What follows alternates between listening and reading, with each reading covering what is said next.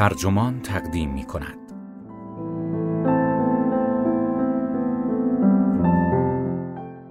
شکارچی خاطرات زندگی آدم های معمولی چه هیجانی می تواند داشته باشد؟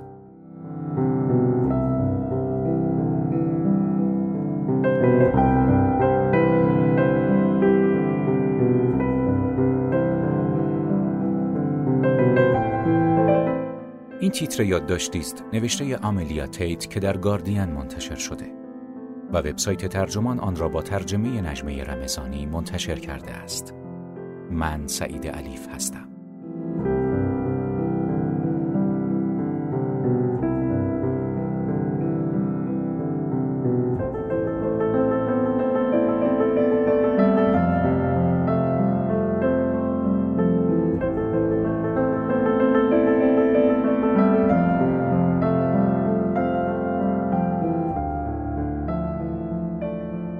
اغلب برای خوانده شدن خاطره نمی نویسیم. حتی اگر کسی دزدکی سر وقت آنها برود، ناراحت می شویم. حالا فرض کنید کسی دفتر شما را برداشته و آن را در فروشگاهی اینترنتی به حراج گذاشته است. دیوانه می شویم.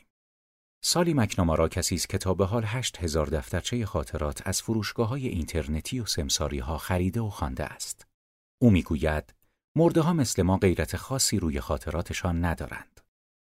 خواندن خاطرات آدمهای غریبه چه چیزی درباره زندگی افراد معمولی به مکنامارا آموخت.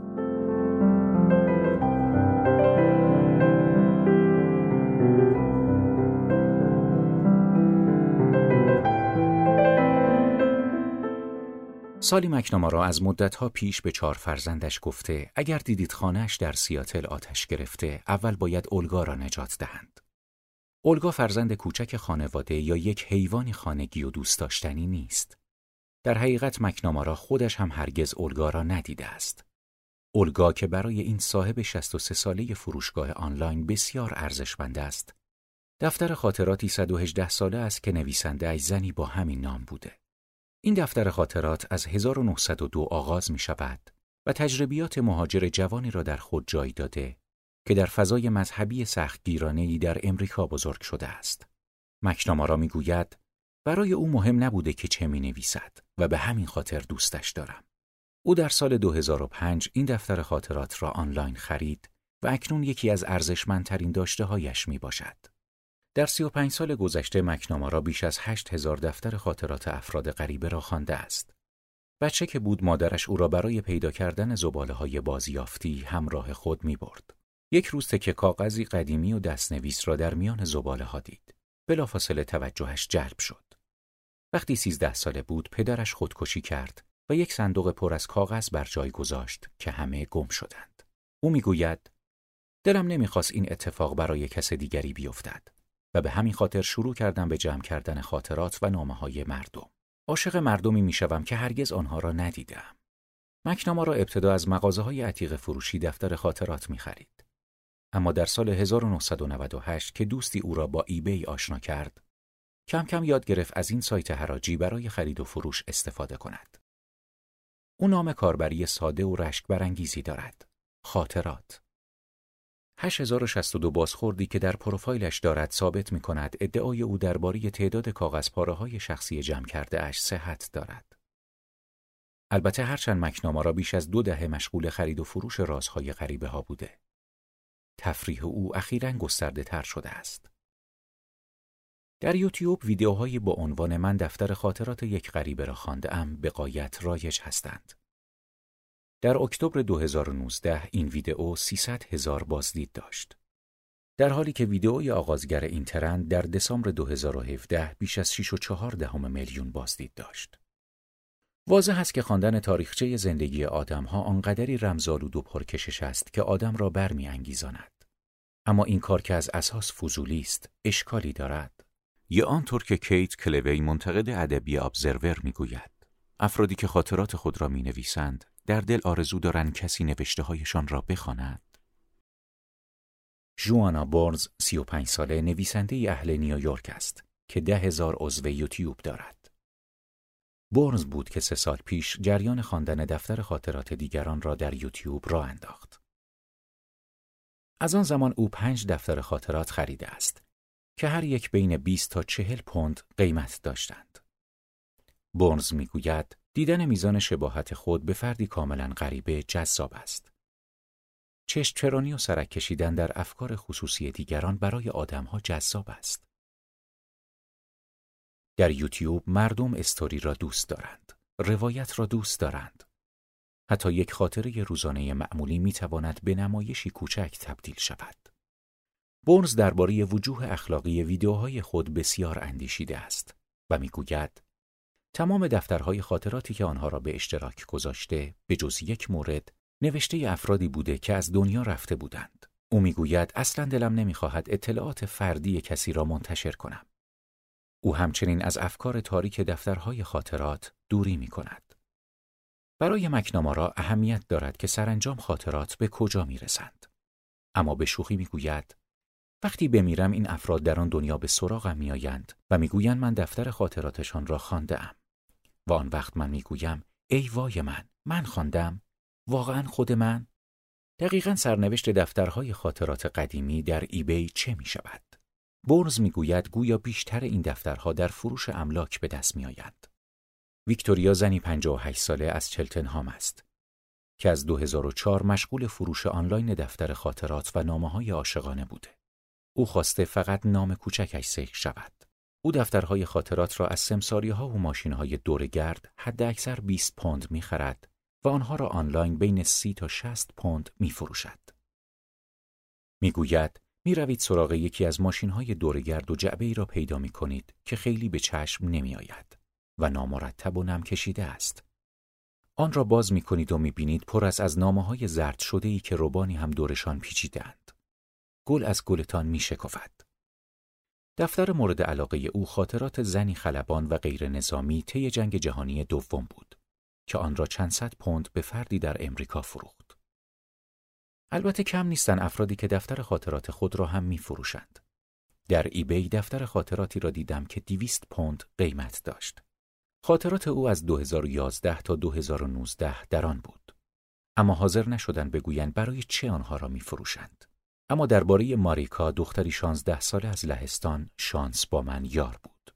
او اخیرا دفتر خاطرات یکی از اقوامش را 45 پوند فروخته و می‌گوید متوجه شدیم خیلی از آمریکایی ها دوست دارند چون این چیزهایی را بخرند.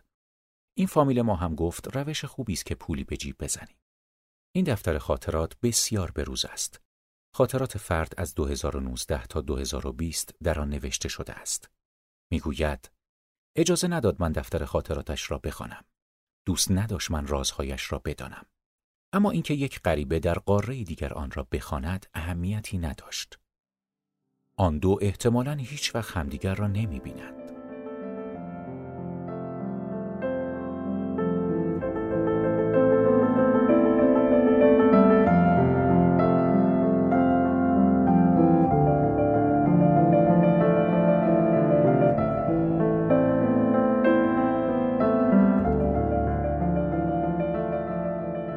مردی از ویرجینیا دفتر خاطرات نوجوانی لهستانی را خرید. معلوم نیست برای چه. هرچند نمی‌توان منکر شد که ماجرا همان جریان داغ فضولی کردن است.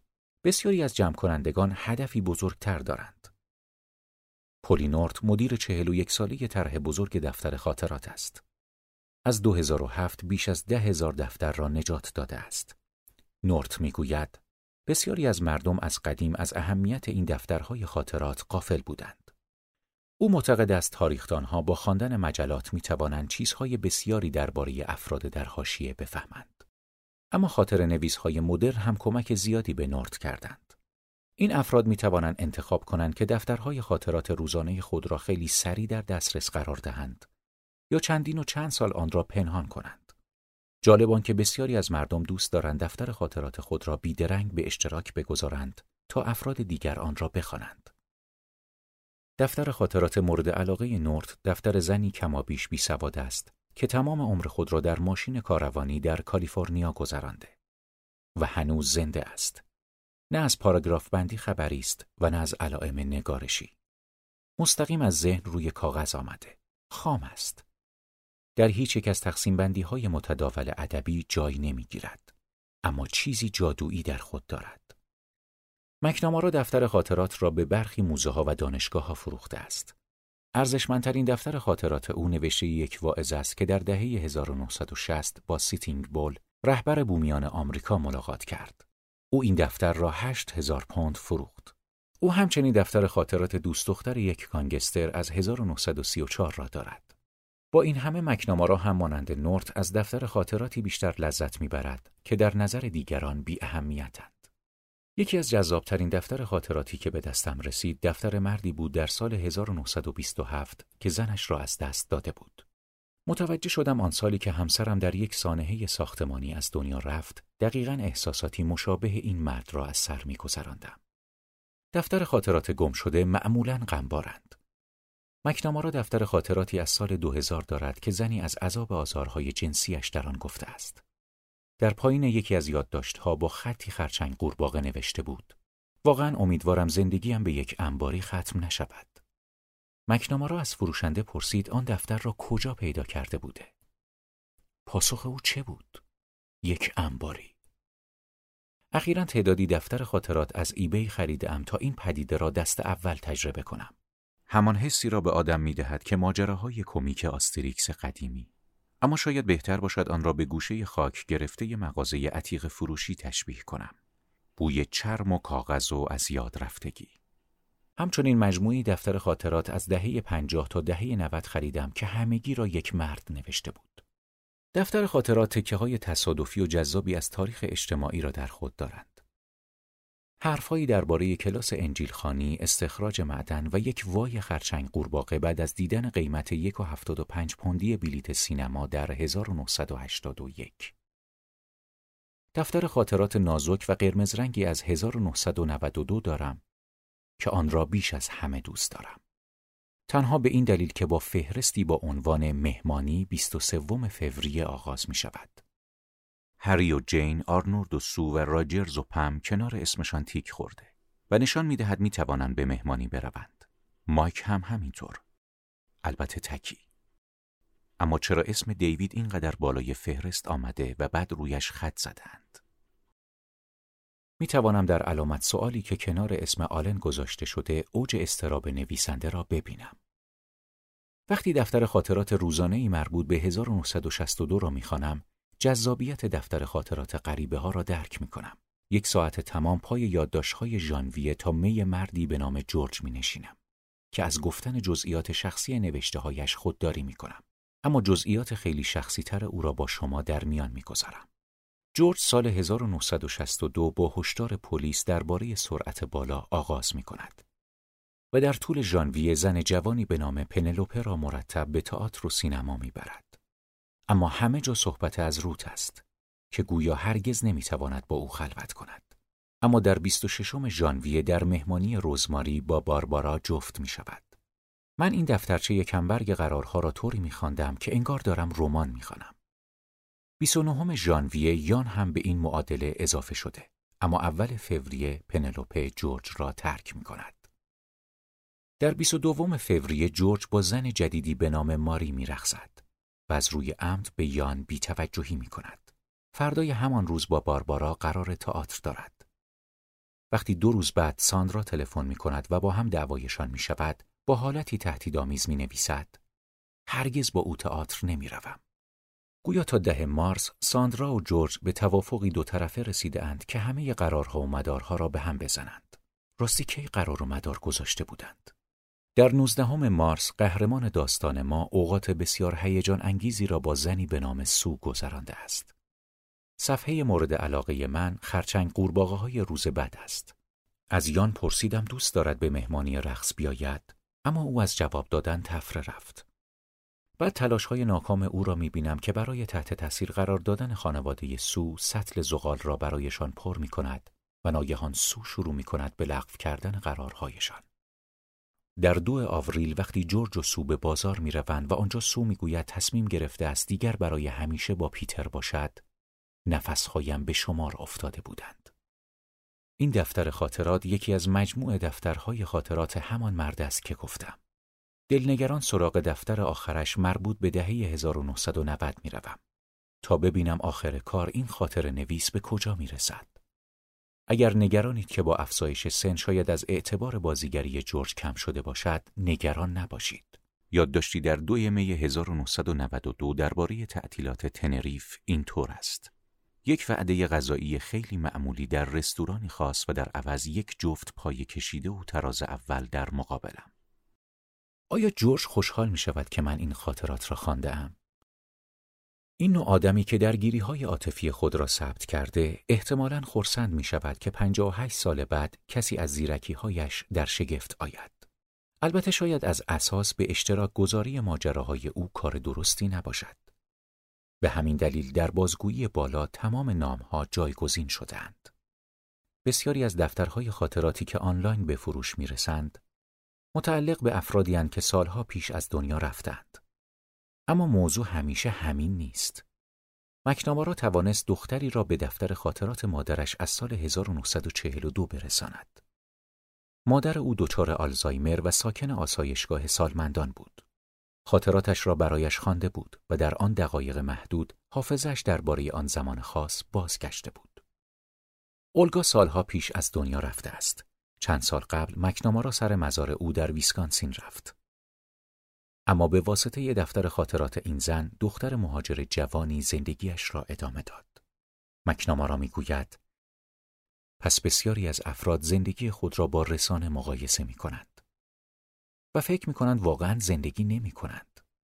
تا به حال هیچ دفتر خاطراتی نخواندم که داستانی شگفت در آن نباشد. همه ما داستان خود را داریم. همه امان سختی هایی در زندگی داریم. همه لحظاتی سرشار از خوشی داریم. آدم فکر می کند در جهان تنهاست. اما این گونه نیست.